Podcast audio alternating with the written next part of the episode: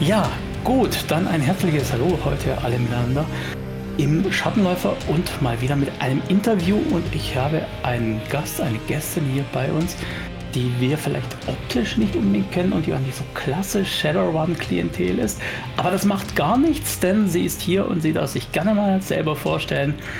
Andrea, erzähl ja, mal. Hi, ja, hi, ich bin Andrea, Andrea Rick, äh, ich... Äh bin das äh, Chef Plot Bunny und das einzige Plot Bunny von Plot Bunny Games. Und äh, also ich habe einen Rollenspielverlag, und äh, unter dem Dach des Rollenspielverlags mache ich auch alle anderen Sachen, die ich vorher schon gemacht habe, nämlich Grafikdesign und Game Design und Lektorat und Übersetzung und manchmal ein bisschen Illustrationen und naja, halt auch den ganzen anderen Kram, Buchhaltung, Marketing und äh, was so dazugehört zum Verlagsleben, wenn man eine Person mit fünfzehn Jobs ist. Genau. Was man nicht vermeiden genau. kann, ja. Genau, genau. Aber ich liebe ja die Vielfalt, und von daher passt das auch gut äh, zu meinen Interessen und Talenten. Genau. Sehr gut. Jeden Tag genau. neue Herausforderungen. Ja. Ja, gut. Andrea, wenn ich mich richtig erinnere, du darfst mich da gerne korrigieren, dann bist ja. du eine relativ spät berufene Rollenspielerin, richtig? Wie hast ja. du angefangen? Ja, also ich, ich bin ja gar nicht, wie man sieht, an den dunklen Ringen unter den Augen. Ich bin gar nicht mehr so jung im, in, in Jahren, aber ich bin noch relativ frisch beim Rollenspiel. Ich habe tatsächlich erst zwanzig zwanzig angefangen und habe dann quasi im Schnelldurchlauf äh, quasi alles gemacht, außer eine zwanzigjährige Kampagne, weil dafür hatte ich noch keine Zeit. ähm, aber ich habe wirklich un- unglaublich viele Spiele gespielt. Irgendwie, ich habe die aktuelle Zahl nicht im Kopf, aber über hundert verschiedene Spiele und Systeme. Und äh, habe dann sehr schnell angefangen auch zu leiten und dann irgendwie Spiele zu schreiben, und die wurden dann auch immer so ein bisschen länger, und dann habe ich halt äh, im letzten Sommer äh, den Verlag Plot Bunny Games gegründet, damit ich nicht nur meine eigenen Sachen veröffentlichen kann, sondern auch die von anderen Leuten und auch Übersetzungen aus dem Englischen, und ähm, mal gucken, was da noch so alles kommt. Genau. So, jetzt nochmal ganz kurz, nur damit ich das richtig mitbekommen habe. Du hast zweiundzwanzig angefangen zu spielen, und im Sommer dreiundzwanzig hast du dann deinen eigenen Verlag gegründet. Nee, ich habe äh, zwanzig zwanzig angefangen zu spielen und habe zwei Jahre später, also im Sommer äh, zwanzig zweiundzwanzig, den Verlag gegründet. Also der ist jetzt dann, wird dieses Jahr im Sommer zwei Jahre alt. Das macht natürlich einen riesen Unterschied. Wahnsinn, ich weiß. Ich muss jetzt einfach mal fragen, also äh, bitte nicht persönlich nehmen, nee, aber nee. einfach nur mal so als, als äh, etwas äh, provokante Frage. Ist es nicht ein bisschen anmaßend, wenn man nur zwei Jahre Rollenspielerfahrung hat, dann zu sagen, so, warum soll ich jetzt nicht einen Verlag machen? Nö, wieso? Einfach nö. Offensichtlich okay. kann ich das ja. So, also das Ding ist, ähm, ich meine, ehrlich gesagt, es ist, ich weiß, es ist kein, kein äh, typischer äh, Entwicklungsweg, wie man einen Rollenspielverlag macht. Die meisten Leute nehmen sich ein bisschen mehr Zeit. Ähm, ich habe aber eben den Vorteil gehabt, dass ich ganz viele Dinge, die ich ähm, fürs Verlag machen brauche, sowieso vorher schon gemacht habe. Ich war also vorher schon selbstständig ähm, und als Freelancerin tätig. Das heißt, diese ganze Selbstständigkeit kannte ich schon. Das war alles nicht neu. Ich wusste schon, wie, der, wie man seine Arbeit organisiert. Ich wusste schon, wie man seine eigene Buchhaltung macht. Ich wusste schon, wie man äh, eine Website baut und all diese ganzen Dinge. Und äh, das, was sozusagen mit Plot Bunny Games neu ist für mich, ist eben wirklich Produkte zu verkaufen und nicht Dienstleistungen wie vorher. Das heißt, das war der Teil, den ich halt dazugelernt habe und Versand und diesen ganzen äh, Kram. Und ähm, eben so eher äh, also rollenspielspezifische Sachen wie, im Moment kämpfe ich mit äh, Streaming-Software äh, und äh, Plattformen und versuche mich da durchzuwurschteln und endlich eine Routine zu finden. Ähm, aber ich lerne tatsächlich gerne dazu und ich lerne Dinge auch sehr schnell. Und ähm, ich komme halt einfach so ein bisschen, also einer meiner Hintergründe ist halt auch so, ich meine, nicht mehr aktuell, aber in, in, meiner, in meinen jüngeren Jahren war ich einfach auch viel so in der Punk-Szene unterwegs und habe einfach einen sehr großen Do-it-yourself-Ethos mitgebracht. Also wenn es irgendwas nicht gibt und du möchtest gerne, dass es existiert, dann guck doch, ob du es einfach selber machen kannst. Und mhm. so ist halt auch ein bisschen Plot Bunny Games entstanden, dass ich halt überlegt habe, ich hätte aber irgendwie, warum gibt es für diese ganzen coolen Spiele keine Übersetzung? Und warum, und dann zu denken, naja, aber irgendwie, wer soll das machen? Also ich meine, die, die vorhandenen Verlage, die haben ja, ist ja nicht, als würden die rumsitzen und Däumchen drehen und wüssten nicht, was sie tun sollen. Ähm, Und dann habe ich gedacht, naja, also ich kann übersetzen. Ich habe äh, ein Anglistikstudium abgeschlossen und äh, habe die Kompetenzen, habe vorher auch eben, wie gesagt, schon Sachen übersetzt. Und ja, dann warum nicht Rollenspiele übersetzen? Und dadurch, dass ich halt wirklich in sehr kurzer Zeit sehr breit Sachen gespielt und gelesen und geleitet habe, ähm, habe ich halt auch einfach einen guten Blick für was passt zu Plot Bunny Games, was passt zu mir, was kann ich auch hinterher gut verkaufen, weil ich muss ja nichts machen, wo ich dann hinterher denke, hm, eigentlich finde ich das gar nicht gut, weil das merkt man ja auch, wenn man irgendwie Sachen verkaufen will, die man selber gar nicht gut findet. Und mhm. ähm, ja, also wie gesagt, ich bin ja, ich bin ja nicht, äh, ich bin ja nicht Anfang zwanzig, sondern ich bin Anfang fünfzig und habe halt einfach auch äh, so g- genug Lebenserfahrung, um irgendwie Dinge auch einschätzen zu können und zu, auch wiss- zu wissen, wo sind meine Grenzen und was ist einfach eine Nummer zu groß für mich oder was ist jetzt noch nicht der richtige Zeitpunkt oder wo muss ich mir Unterstützung holen, wo muss ich was delegieren, wo hole ich mir FreelancerInnen dazu, die Sachen besser können als ich oder eben zusätzlich machen, weil auch mein Tag hat ja nur vierundzwanzig Stunden. Also ja. Ich hatte nie das Gefühl, dass das irgendwas ist, was ich nicht kann. So und äh, Es hab, gibt natürlich wie in jedem anderen Job auch irgendwie immer mal wieder Momente, wo man irgendwas, ein Problem hat und dann sucht man halt eine Lösung und ich bin halt gut im Lösungen finden. So, und von daher. So. Ja. Ja, das ist auf jeden Fall mal ein sehr ja. interessanter Ansatz. Ja. Aber ähm, es gibt ja inzwischen sehr viele Verlage. Also vielleicht erinnern wir uns nochmal zurück, als es irgendwann nur so die Branchenriesen gab im deutschen mhm. Sektor. Aber äh, wir haben jetzt mit System Matters und Green Gorilla und äh, Redaktion Fantastik und so weiter mhm. auch kleinere. Polyfeder gibt es jetzt auch, habe ich gehört. Ja, ja, die sollen gut sein, aber äh, Eigenlob stimmt. Nein, also Scherz beiseite. Es gibt ja eine ganze Menge inzwischen mhm. kleine mhm. Verlage. War nie irgendwo mal so der Gedanke, vielleicht kann ich nicht eher da mit reinschlupfen und lass das Risiko beiseite?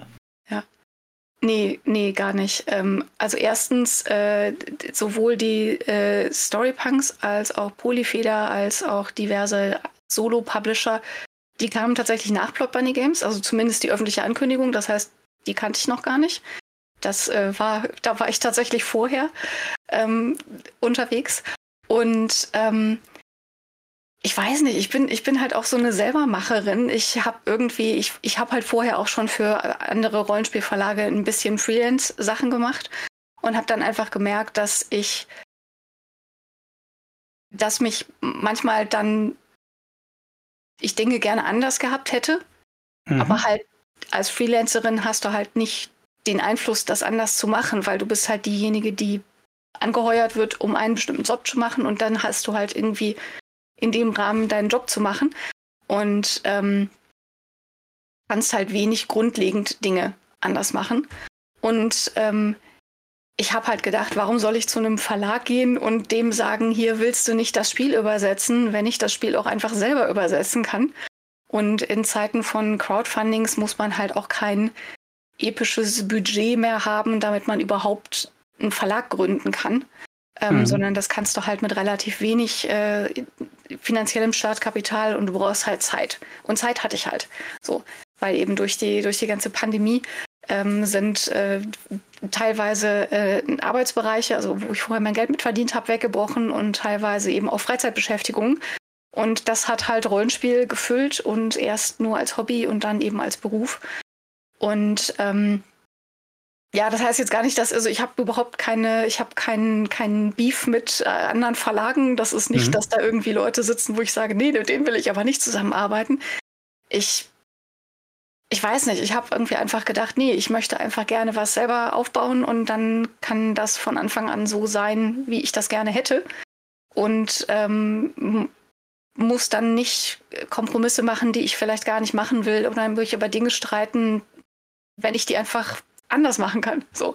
Mhm. Und äh, das, ja. Ich, halt, ja, ja. Ich bin halt auch gerne, also ich meine, ich bin ja auch aus Gründen selbstständig, weil ich äh, einfach das auch erstens kann und zweitens mir das liegt. Einfach so, wie mhm. ich gerne arbeite und ähm, ja. Genau. Jetzt hat ja Plot Bunny Games durchaus, sage ich jetzt mal, ein sehr m, besonderes Portfolio. Ja. Ist das inwiefern? Ist jetzt so, ja, also ich sage jetzt mal, wenn du so die anderen äh, Verlage anschaust, dann guckt man natürlich schon irgendwie, dass man irgendwie Vollfarbe, Hardcover, ein dickes Buch raushaut oder sowas. Mhm. Und äh, äh, du kannst mich gerne korrigieren, aber bei euch ist alles Kleinformatik, mhm. äh, Softcover, mhm. in der Regel schwarz-weiß gezeichnet. Nee, das stimmt nicht. Nicht? Aber ja. Okay. Nee. Nee. Ah, ich hatte warte, nur ich bei den mal, Monsters ich, reingeschaut und das... Nee, nee, warte, ich hole mal das Programm hier aus dem... hole mal eben das Verlagsprogramm aus dem Regal und hoffe, dass mir jetzt hier nichts runterfällt. Habe ich jetzt alle? Ich, ja. Äh, nee, fehlt noch. Das ist, ich bin schon an dem Punkt, wo ich nicht mehr weiß, ob ich alles habe oder nicht. Also wir haben angefangen, ich mache jetzt der, ich mache ja der Reihe nach. Ähm, wir haben angefangen mit dem Crowdfunding für Fräulein Bärenburgs Pensionat. Das ist äh, ein, ein Softcover und da sind tatsächlich, also da sind so, ist so Lineart drin. Die ist, äh, naja, streng genommen ist sie dunkelgrün, äh, weiß und es sind aber auch ein paar fantastische ähm, farbige Illustrationen von Christiane Ebrecht drin, die auch das tolle Cover gemacht hat. Mhm. Also da ist schon, äh, ist schon auch äh, Artwork drin. Danach kam Hasi, wir haben einen Dungeon gekauft und Dolly, wir haben ein Traumhaus gekauft. Die sind auch eher äh, sparsam bebildert, weil das hier kam letztes Jahr zum Gratis-Rollenspieltag raus. Da ist dann halt klar, dass äh, da das kein Riesenbudget da ist. Aber es gibt eine Dungeon-Karte auf der Webseite. Und äh, Dolly, wir haben ein Traumhaus gekauft, äh, ist, hat, ist ähnlich und hat halt auch so Line-Artwork ähm, von mir, ähm, weil es einfach auch zum zum Stil passt. Und dann haben wir Viva la Queerball gemacht. Das äh, kam letztes Jahr im, im Siemens, haben wir das finanziert, auf Deutsch und auf Englisch. Und äh, das hat halt eben dieses wunderbare Cover ähm, von Hannah van den Hövel und ist innen drin illustriert mit äh, Collagen aus Queerbar-Flyern. Also echten Flyern mhm. aus meinem persönlichen Flyer-Archiv, die ich da quasi äh, eingescannt und koloriert und äh, übereinander gelegt habe. Und ähm, da gibt es auch noch in dem historischen Teil dann historische Flyer von den zwanziger, also neunzehnhundertzwanzigern bis zweitausendzehnern, glaube ich. Und äh, dann haben wir unsere erste quasi Übersetzung gemacht. Das ist Follow. Man sieht jetzt hier das Grün nicht wegen dem Greenscreen, aber es ist eine schöne grüne Landschaft unten. Und äh, da ist, haben, hatten wir einfach einen Vertrag, wo wir kein zusätzliches Artwork machen durften. Und deswegen ist das hauptsächlich äh, einfach so ein textbasiertes Layout mit so ein paar Grafiken, ähm, wie dann eben so, äh, wie man so Karten faltet. Mhm. Und die hat halt eben der Game Designer Ben Robbins gemacht. Und da waren wir verpflichtet, die so über, zu übernehmen, wie sie sind. Und äh, deswegen hatten wir, ähm, ist das eben auch schwarz-weiß geblieben. Und was wir jetzt gerade finanzieren, ist äh, gegen das Monster. Hier ist ein Probedruck. Das hat tatsächlich Schwarz-Weiß-Illustrationen, weil es einfach zum Thema passt. Und äh, die sind aber eben auch mit Absicht schwarz-weiß, weil äh, ich habe andere Dinge ausprobiert und es sieht einfach nicht besser aus, wenn man sie bunt macht, So. Nein, aber du hast, genau, du hast natürlich total recht. Wir haben nicht diese typischen A vier oder dicke Hardcover mit dreihundert Seiten, zumindest bis jetzt noch nicht. Ähm, Aha, okay. Ähm, wir haben, also ich habe äh, einige Sachen, für einige Sachen schon Lizenzen, die noch nicht angekündigt sind. Was angekündigt ist, ist äh, Dream Askew, Dream Apart. Das sind sozusagen zwei Spiele in einem Band, da arbeiten wir gerade noch dran. Und da, ich habe es noch nicht final entschieden, aber wahrscheinlich wird das unser erstes Hardcover. Und ähm, das liegt natürlich einfach auch daran, was ist es für ein Spiel, was, ähm, also das irgendwie, wenn, wenn das Spiel insgesamt sechzehn Seiten hat, dann braucht es kein Hardcover, so, ähm, und auch kein Lesebändchen, so, ähm. Und äh, Fräulein Bärenburgs war halt das erste Spiel, das wollte ich dann nicht äh, als allererstes Projekt gleich ein dickes Hardcover machen mit äh, Druck im Ausland und äh, sonstige Komplikationen, weil es einfach auch ein anderes finanzielles Risiko ist. Und da kannte mich ja auch noch niemand und niemand kannte Plot Bunny Games. Und dann mhm. nimmst du halt irgendwas, was angemessen ist zu dem Stand, auf dem du gerade bist. So.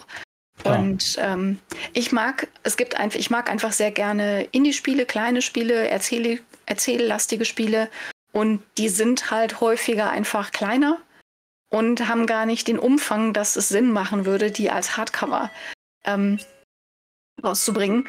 Und ähm, es ist eben auch immer so eine Frage, willst du, ähm, wie viel, also für wie viel kannst du das hinterher verkaufen? Wo ist, wer ist deine Zielgruppe? Wie viel Geld haben diese Leute? Ähm, kaufen die Leute? Weil ich möchte natürlich, dass die Leute hauptsächlich Spiele auch kaufen, um sie auch zu spielen. Und okay. äh, produziere nicht nur Dinge für den Sammelmarkt, die, die sich dann die Sachen einfach nur ins Regal stellen und ab und zu mal das Cover angucken und streicheln und wie schön das Cover ist. So, sondern ich produziere Spiele, die man auch spielen kann und spielen soll. Und ähm, ja. Genau. Also es ist immer ein Abwägen zwischen, welche Art Spiel habe ich äh, gerade, wie lang ist es, wie umfangreich ist es, was ist das Budget, was ist der, wie groß ist der Markt dafür. Und ähm, wie gesagt, wir sind äh, gerade anderthalb Jahre alt als Verlag und oder, also ich oder ich bin anderthalb Jahre alt als Verlag und da ist natürlich auch noch nicht alles äh, passiert, was vielleicht in Zukunft kommt.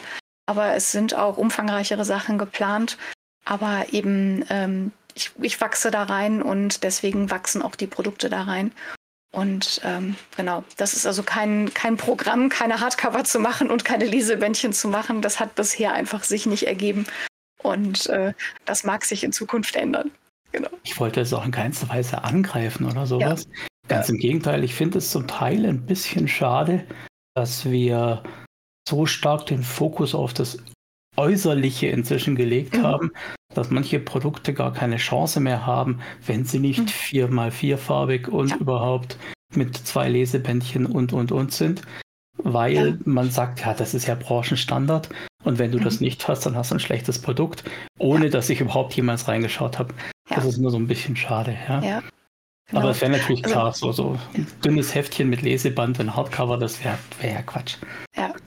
Also ich finde, man darf dabei auch einfach nicht aus den Augen verlieren, dass zwar streng genommen die meisten Verlage im, im deutschsprachigen Kontext sind kleine Verlage und es gibt aber auch einen Unterschied zwischen Verlagen, die einfach schon mehrere Jahre äh, da sind und einfach auch Zeit hatten, sich äh, eine Community Zu, zu schaffen und äh, sich, sich Rücklagen zu erarbeiten, die dann eben auch mal was vorfinanzieren können oder die mal was finanzieren können, was vielleicht ein Risiko ist und nicht gut läuft, so, was aber durch die anderen Sachen, die sich gut verkaufen, wieder aufgewogen wird.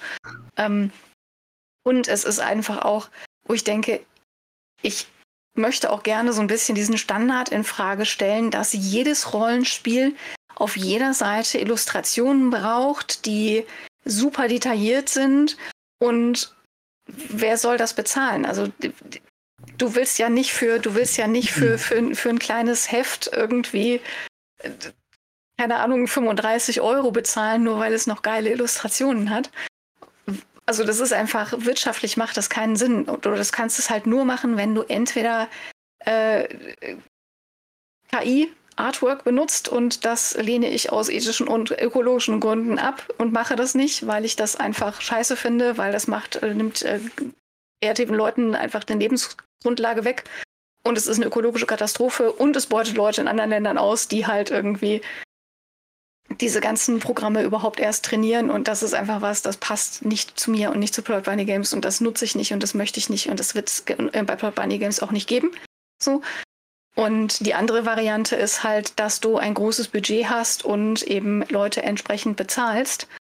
Und das musst du aber erstmal haben. Und dann musst du eben auch die entsprechenden Verkaufszahlen haben und die entsprechenden Leute, die das haben wollen. Und wenn du eben kleinere Spiele machst oder nischigere Sachen machst der, und auf Deutsch, dann hat dieser, also dieser, der Markt ist ja nicht endlos. So.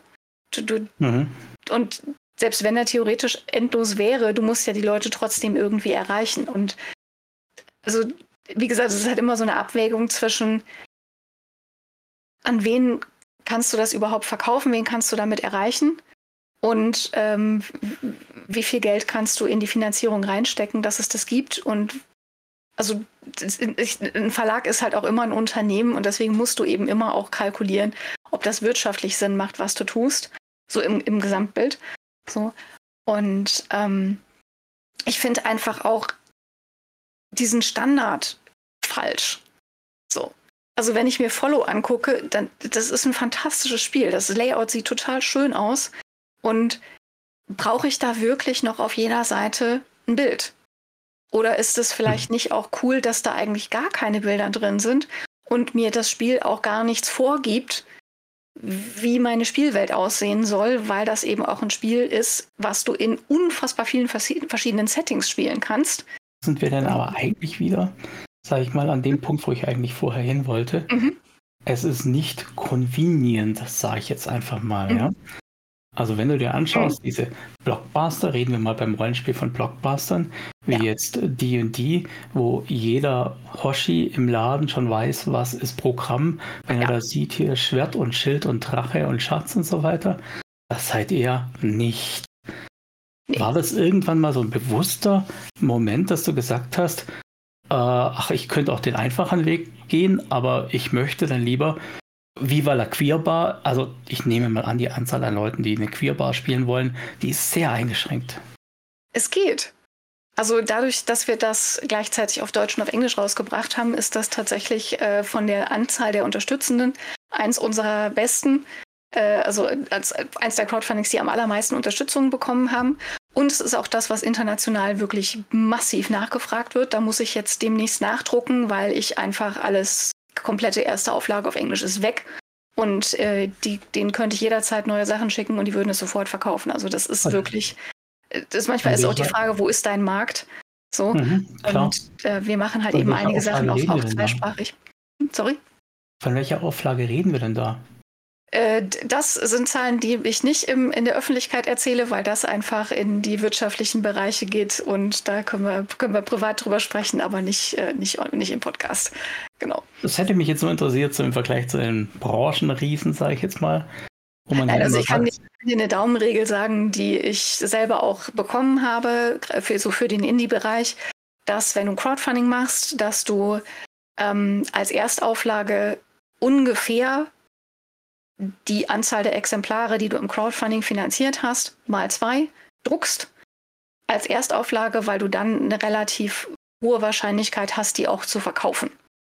Hm. Wenn du natürlich epischen Lagerplatz hast und äh, dir gerne irgendwie bergeweise Kartons auf den Dachboden oder in die Garage oder in den Keller stellen willst, dann kannst du auch mehr drucken, aber du musst den Kram halt auch verkaufen. Und ähm, die erste Welle, gerade so bei Indie-Kram, der über ein Crowdfunding finanziert ist, das ist die erste große Welle und damit hast du schon viele Leute erreicht, die sich für dein Produkt interessieren. Und danach sind die Verkäufe wesentlich seltener und weniger. Ist klar, weil so funktioniert Crowdfunding.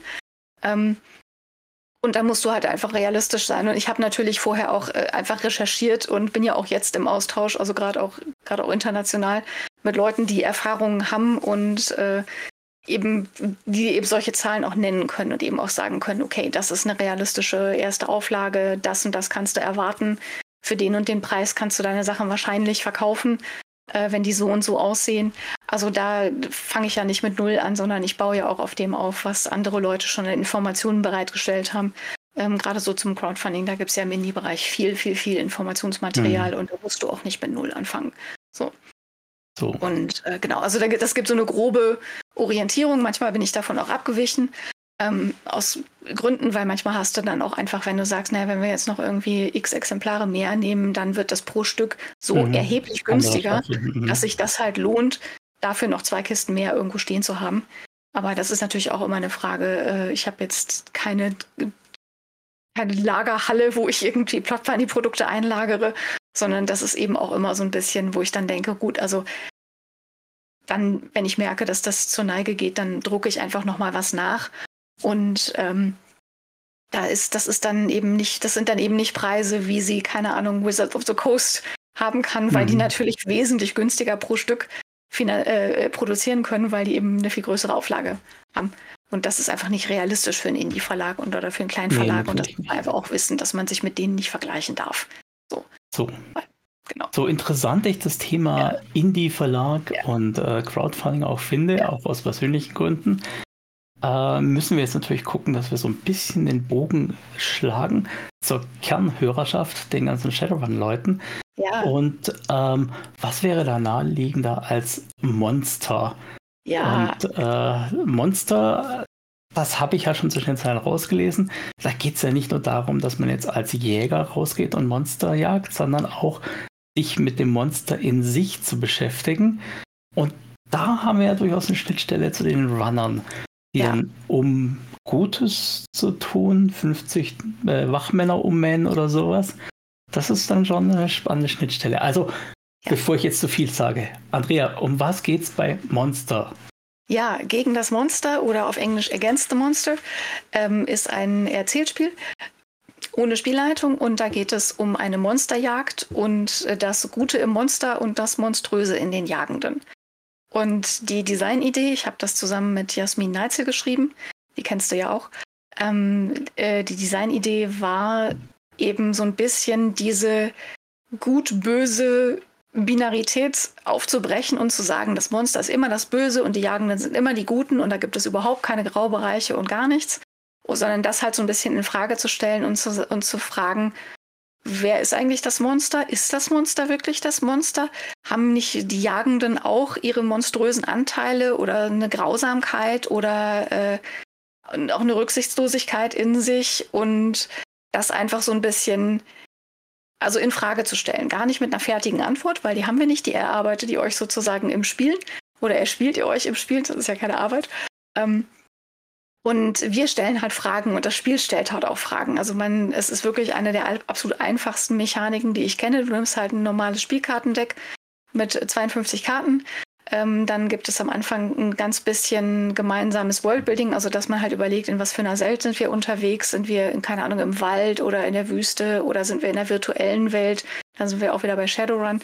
Ähm, und... Ähm, Also vielleicht auch grob zu sagen, was für eine Art Monster jagen wir? Also ist es eher ein Vampir oder ist es ein Geist oder eine künstliche Intelligenz oder irgendwas ganz anderes? Oder das auch offen zu lassen. Und dann stellt das Spiel einfach Fragen. Also du ziehst äh, zufällig Karten aus deinem Stapel und zu jeder Karte gehört eine Frage. Die sind dann in dem Spiel in so Tabellen drin und du beantwortest halt immer nur die Fragen. Und durch die Antworten entsteht halt die Welt und die Figuren und das Monster. Und ähm, am Schluss müssen alle Jagenden die Frage beantworten, ähm, jetzt, wo euch das Monster gegenübersteht, greifst du es an. Und dann ist das Spiel vorbei. Und das ist eben also so dieser, dieser Prozess von, du fängst irgendwie an und deine Aufgabe ist, du sollst das Monster töten. So. Und dann eben dadurch, dass du halt gefragt wirst, was ist am Monster schön? Oder was, was hast du mit dem Monster gemeinsam? Oh. Ähm, oder ähm, was an dir ist eine Gefahr für das Monster?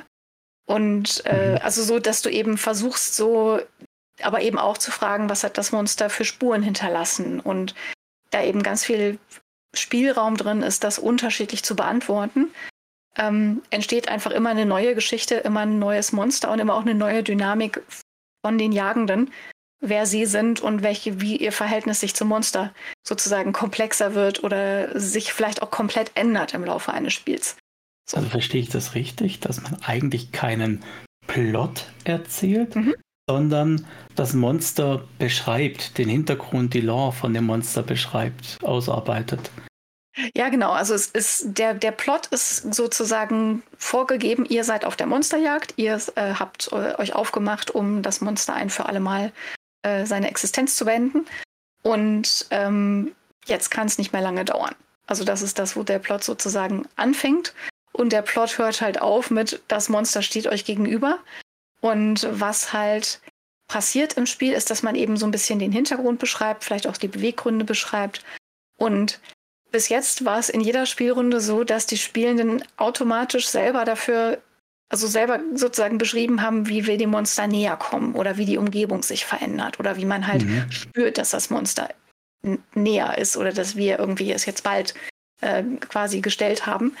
Und ähm, aber es gibt jetzt keine fertige Handlung, es gibt niemanden, der einen Plot vorbereitet hat, es gibt keine vorbereitete Kampfszene oder irgendwas, sondern es ist wirklich ein Spiel, was eben durch dieses Reflektieren von wir sind die Jagenden und wer ist das Monster und ähm, eben, ja, tatsächlich so ein bisschen was, was du gesagt hast, einfach die Lore entsteht und eben aber auch so eine, so eine, so ein Verhältnis vom, von der jagenden Person zum Monster sich entwickelt. So. Was auch sehr unterschiedlich sein kann. Also es kann auch sein, dass du für dich das Monster weiter das Monster ist und ich plötzlich merke, nee, ich habe mit dem Monster total viel gemeinsam, warum soll ich das umbringen? So. Ich will das eigentlich retten, weil das, das, ich habe das nur falsch verstanden und das ist gar kein Monster. So. Hat man dann einen eigenen Charakterblatt, wo man sich selber als Jäger beschrieben mhm. hat? Hat man nee. klassische Stats oder sowas? Braucht nee. man ja nee. eigentlich gar nicht, nee. oder? Also du hast, du hast keine, du hast keine Stats, du hast keine Attribute, keine Würfel, äh, du hast eben wirklich nur die, die Karten, die dir Fragen ziehen. Du hast auch keinen Charakterbogen. Ich meine, du kannst dir einen machen, wenn du willst. Das, also du kannst halt Notizen machen. Manchmal macht es halt auch Sinn, sich zu sagen, irgendwie jetzt habe ich meinem Charakter einen Namen gegeben und die heißt jetzt, keine Ahnung, es fällt mir kein guter Name ein. Ähm, und äh, sich da irgendwie so ein bisschen mitzuschreiben, was du halt dir ausdenkst, während du es dir ausdenkst. Aber es gibt keine vorgefertigte Weise, wie man jetzt, ein, wie man jetzt einen, einen Charakter baut oder wie man das Monster baut. Sondern das ergibt sich halt im Spiel und es ergibt sich eben, also in dem Moment, wo du das Bedürfnis hast, deiner Figur einen Namen zu geben, gibst du deiner Figur einen Namen. Und in dem Moment, wo du wissen willst, wie die anderen heißen oder was der Hintergrund ist, ähm, fragst du danach und dann entscheidet die Person halt, ob sie das beantwortet und wie sie das beantwortet. Und das ist also, es lebt einfach sehr viel von dieser Gesprächsdynamik, dass das Spiel dir Fragen stellt, dass du einander Fragen stellst, dass du nachhakst, dass du sagst, hm, also wo du das jetzt gerade erzählt hast, dass das Monster irgendwie, keine Ahnung, de- deinen Bruder g- gefressen hat. Wie war denn dein Verhältnis zu deinem Bruder? So. Mhm. Oder ist das jetzt ein Grund, warum du auf der Monsterjagd bist? Willst du den rächen? Oder so, dass du halt Nachfragen stellst, die sich aus diesem Gespräch entwickeln. Und das ist halt cool, weil das wirklich jedes Mal komplett anders ist. Also ich habe es ja jetzt wirklich mehrfach auch gespielt während des Crowdfundings und werde es auch, äh, also auch jetzt noch, noch zweimal spielen bis, bis zum Ende des Crowdfundings. Und es keine Runde ist wie die andere. Es ist jedes Mal komplett anders. Und du könntest es auch mit den gleichen Leuten in dem gleichen Setting nochmal spielen. Und es wäre wieder komplett anders, weil du ja andere Fragen kriegst. Mhm. Und du ja nie alle zweiundfünfzig Fragen beantwortest in einer Spielrunde, sondern immer so ungefähr die ah, ja, Hälfte oder vielleicht mal so ein Viertel Wahnsinn. Oder so. Je nachdem, wie lange du spielst. So. Mhm.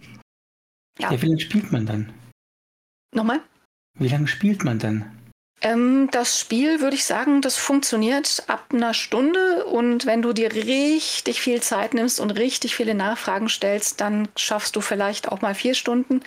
Aber die meisten Spielrunden, die ich jetzt gespielt habe, sind so zwischen anderthalb und zweieinhalb, drei Stunden lang gewesen, so die reine Spielzeit. Und dann eben gibt es eben vorher ein bisschen gemeinsames Setup, wo eben auch im Spiel sozusagen Safety-Tools eingebaut sind, dass man eben sich verständigt, welche Themen will man drin haben und welche nicht. Und dass man eben so eine Art X-Karte hat, die halt Veto heißt. Das heißt, wenn halt irgendwas, jemand was erzählt hat, wo du sagst, nee, das verdirbt mir jetzt den Spielspaß, das möchte ich nicht, dann kannst du halt ein Veto machen und dann äh, wird es anders erzählt oder du kriegst halt, kannst halt auch eine Frage sagen, nee, die will ich nicht beantworten und dann kannst du die weitergeben oder einfach komplett aus dem Spiel nehmen, weil es gibt ja genug Fragen. Es ist, manchmal passt mhm. auch eine Frage einfach nicht zu der Geschichte, die du bis dahin schon erzählt hast. Und dann nimmst du die einfach raus oder du adaptierst sie oder du gibst sie weiter. So.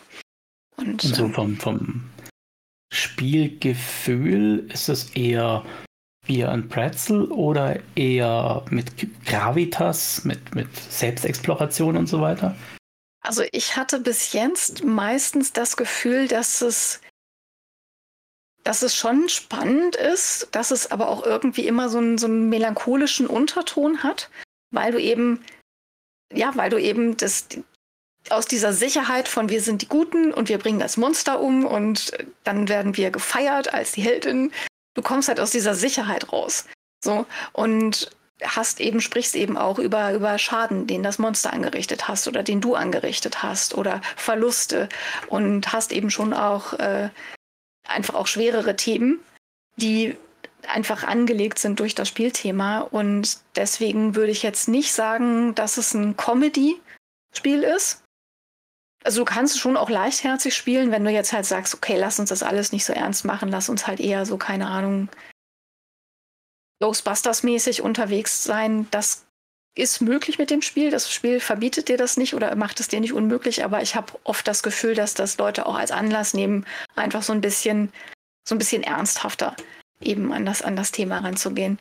Und ähm, aber eben, wie gesagt, in welcher Welt du das machst, ist, ist super flexibel und in welchem Setting du das machst. Und du kannst es auf jeden Fall eben auch im Shadowrun-Setting auf jeden Fall spielen. So, nochmal so ein bisschen was zu dem Crowdfunding. Mhm. Bis wann läuft das? Was sind die Preisstaffeln? Mhm. Was, was bietet ihr an? Also das Crowdfunding läuft noch bis zum ersten März, äh, spät abends, äh, europäische Zeit. Und äh, ihr könnt äh, kriegen äh, einmal das Spiel als P D F, ähm, einmal auf Deutsch, einmal auf Englisch oder beides zusammen. Und das gleiche auch nochmal in Print. Also das wird, wie gesagt, auch wieder ein, ein kleines A fünf Heft mit Klammerheftung. Aber diesmal sind tatsächlich auf jeder Seite Illustrationen. Zeigst du mir so ein bisschen schön, ja. Ja, genau. Ich teaser das ein bisschen an. Auf der Crowdfunding-Seite sind noch, ist noch ein bisschen mehr Vorschau äh, zu sehen mit von, von den Bildern. Ähm, und äh, genau, also ihr könnt sozusagen es äh, als Print auch wieder auf Deutsch, auf Englisch oder beides zusammen. Und als Add-ons könnt ihr auch das gesamte Zine-Programm, äh, also Dolly, wir haben ein Traumhaus gekauft, Hasi, wir haben einen Dungeon gekauft und Viva la Queerball als Add-ons bestellen. Also wenn ihr das gesamte Zine-Paket sozusagen haben wollt, ähm, das ist, äh, da erhöhen sich zumindest innerhalb von Deutschland auch die Versandkosten nicht. Das ist halt auch praktisch.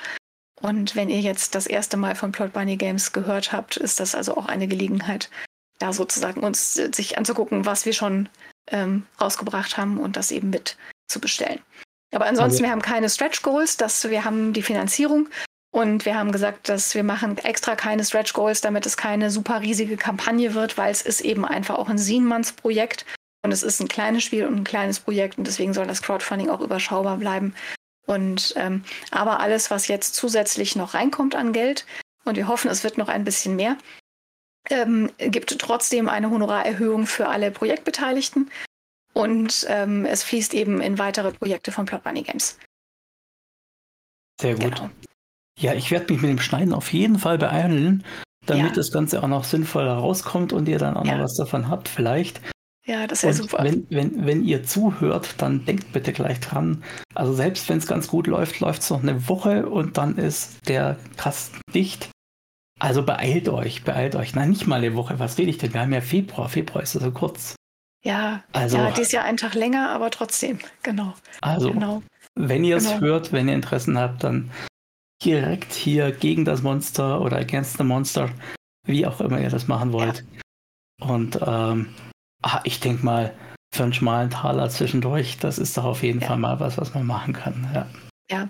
Und ihr könnt auch Community-Copies spenden, also die werden hinterher als P D F äh, zur Verfügung gestellt für Leute, die eben wirklich auch das sich nicht leisten können. Also da haben wir auch so ein bisschen so ein Umverteilungsprojekt mit drin, dass halt eben Leute mit ein bisschen mehr Geld äh, eben unterstützen können, dass Leute mit ein bisschen weniger Geld trotzdem das Spiel kriegen. Das, find, das machen wir auch einfach in jedem Crowdfunding, um da eben so ein bisschen das zugänglich zu halten. Ähm, das ist spannend. Dass alle das die Spiele haben können. Hm? Ja, was total, total.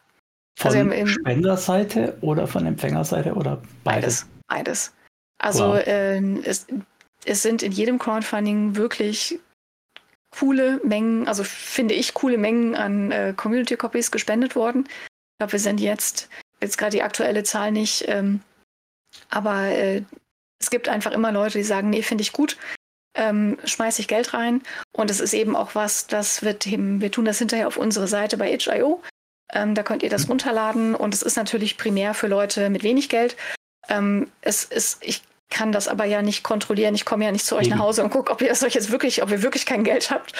So, ähm, sondern das läuft halt so auf auch quasi Ehrenbasis und äh, ich vertraue den Leuten, dass sie das nicht ausnutzen, äh, weil sie einfach keinen Bock haben zu bezahlen. Aber es ist natürlich auch eine Möglichkeit, wenn man sagt, hey komm, ich will das Spiel, ich will da erstmal reingucken. Und mhm. dann kann man halt hinterher es in Anführungsstrichen nochmal kaufen oder sich erst das P D F angucken und es dann doch nochmal als Print kaufen. Und in der Printversion ist natürlich das P D F auch immer mit drin. Und es ist Screenreader äh, geeignet. Also das heißt, das ist auch, äh, auch bei den kleinen Sachen haben wir immer sehr hohe Accessibility-Standards. Also da sind Bildbeschreibungen mit drin, da sind Tags mit drin, das hat ein klickbares Inhaltsverzeichnis. Die Seitenverweise sind anklickbar und so weiter. Also da sind wir schon hinterher, dass sehr das gut. auch einfach ein zugängliches Ding ist. Genau. Ah, schön, schön, finde ich ja. gut. Ja. Jetzt muss ich aber selbst doch noch mal so ein bisschen ja. so Monster werden, ja? Ja. Ich hab's dir ja schon angekündigt. Auch wenn du dich nicht mit Shadowrun auskennst, musst du mir natürlich beantworten, wenn du dir vorstellst, im Jahr zweitausendzweiundachtzig, was wäre Andrea Rick dann für ein Shadowrun-Charakter? Uh. Uh, ich wäre wahrscheinlich, auf jeden Fall wäre ich irgendjemand mit ganz vielen kaputten äh, Cyber, Cyberware-Sachen, weil ich mir nicht leisten kann, die äh, upge- upgegradet zu halten. Und äh, das ist jetzt, also Shadowrun ist tatsächlich eins der Spiele, die ich noch gar nicht gespielt habe. Ich, es steht immer noch auf der Liste oh, für, oh. ich würde es wenigstens gerne mal ausprobieren. Äh, ich mhm. habe nur gehört von große Mengen Würfel werden gewürfelt und äh, es gibt epische Ausstattungskataloge. Ähm, Ich weiß nicht, ich hätte wahrscheinlich Bock irgendwie, weil was ich an Shadow, was ich mitgekriegt habe, ist einfach so dieses, das ist ja so diese, diese, äh, jetzt habe ich nicht die richtigen Begriffe, aber diese virtuelle Welt gibt. Mhm. Und das finde ich schon das, interessant, ne? dass du halt diese zwei Welten oder diese zwei Realitätsebenen nebeneinander hast. Und da hätte ich schon Bock, mir das anzugucken. So. Mhm. Also du müsstest mir jetzt sagen, welches, äh, welche, welche Charakterklasse das ist oder welches Playbook oder siehst, ich weiß noch nicht mal, äh, ja, also, äh, wie, wie das bei Shadowrun heißt. Aber Du ich kannst hätte, ich hätte, glaube ich, Bock, als Normalbürger äh, schon tun, mit ja. irgendwie einer, einer A R-Brille und dann über deinen Comlink selber surfen. Das ja. ist natürlich sozusagen die Sparversion. Die echten Profis, die haben dann eine Cyberbuchse, wo sie dann quasi direkt in die Matrix können und sehen, fühlen können, was um sie rum passiert. Oder sie sind dann sogar Technomancer, die da so ein bisschen eine mystische Begabung haben ja. und einfach mit ihrem geistigen Auge die Matrix sehen können. Ja. Das, das, das, klingt, das klingt spannend, da hätte ich glaube ich schon, da hätte ich, glaube ich, schon Bock drauf. So. Also ich bin ja. normalerweise, ich immer denke, ich bin häufig eine, die so magische Charaktere gar nicht so interessant findet, aber so mit dieser Schnittstelle mit Technik finde ich es, glaube ich, schon, finde ich glaube ich, schon spannend. So. Ja, ich finde die auch sehr spannend. Ja. Sie werden halt bloß oft so ein bisschen, ah ja, es ist zum Teil aus der Geschichte begründet, dass man mal mit ihnen experimentiert hat, weil man sie nicht so recht kannte und so weiter. Und dass man ihnen nicht so recht traut, weil man kann ihnen ja kein Deck wegnehmen. Sie sind ja immer noch in der Matrix. Aber ich finde die auch sehr spannend. Ja. Ja. ja. ja. Gute Wahl. Doch, genau. damit, damit genau. kann ich zufrieden sein. Ja. ja. Damit. Und ich bin natürlich ein Fan der Goblinisierung. Ach, tatsächlich. Das, ja, das ja, war ich. Warum? Warum? Ich weiß nicht. Ich habe ein Herz für Goblins. Ich glaube, ich mag einfach sehr häufig so nichtmenschliche Kreaturen. Da sind wir eben auch wieder so bei dem Monster-Thema, wo ich gerade mit Jasmin, mhm. in deren im Nerd ist der Hobby-Podcast drüber geredet habe. Also so dieses, wo man sich halt eben mit dem Monster irgendwie auch identifiziert oder mit diesem, mit dem Anderssein oder mit dem irgendwie Weird-Sein und ähm, auch so Marginalisierungserfahrungen da natürlich irgendwie unterbringen kann vom, vom Erzählen. Und ich habe keine Ahnung, ich hab, ich mag einfach Goblins irgendwie, ich, ich finde die charmant, also irgendwie so, so kleine Wesen, die Chaos verursachen und äh, okay. irgendwie... Ja, der Denkfehler bei mir war jetzt, ja. die Goblinisierung ist eigentlich die Verwandlung in Ork und Troll. Also ja. nicht, nicht klein und grün, sondern ja. eher groß und kräftig, aber... Auch okay. Nehme ich auch. Auch okay, super. Nehme ich auch. Sehr gut, sehr gut. Nehme ich auch. Ja, also wie gesagt, ich bin, ich bin, ich bin sehr flexibel, aber ich mag tatsächlich auch oft äh, Charaktere spielen, die halt nicht Menschen sind, also sondern halt irgendwie, ich, ich spiele tatsächlich oft auch gerne so Tiere, wenn das, wenn das Spiel das anbietet. Oder halt irgendwie so humanoide, nichtmenschliche Wesen, mhm. weil ich dann irgendwie denke, dann kann ich mir halt eine Zeit lang vorstellen, wie wäre das jetzt, wenn ich irgendwie, keine Ahnung, Hörner hätte oder Flügel oder unglaublich stark wäre. Und das finde ich halt am Rollenspiel einfach auch interessant, eben Dinge, mir Dinge vorstellen zu können, die halt über die Grenzen mhm. meines eigenen Körpers und meine eigenen Fähigkeiten auch hinausgehen. Total, ja. Und äh, das ist einfach cool und das mag ich in, in sehr vielen verschiedenen Settings und ich bin total sicher, dass ich auch an Shadowrun irgendwas finden würde, was ich cool finde. So. Ja, die Einladung und, steht äh, gerne, genau. wenn du, wenn du möchtest. Also ich habe irgendwie äh, Community-Nachmittage. Mhm. Also ich denke an dich. Ja, sag, sag auf jeden Fall Bescheid. Also wie gesagt, für Ausprobieren bin ich immer zu haben und äh, das ist, ist einfach auch, ist ja auch ein großes und ein wichtiges System, wo man zumindest irgendwie Grundkenntnisse mal haben sollte. Ich habe mir ja auch D S A angeguckt, ich habe mir auch D und D ein kleines bisschen angeguckt. Und damit ich eben zumindest verstehe, warum andere Leute das geil finden, auch wenn es nicht mein Lieblingsspiel wird. So. Aber ja, neugierig bin ich auf jeden Fall.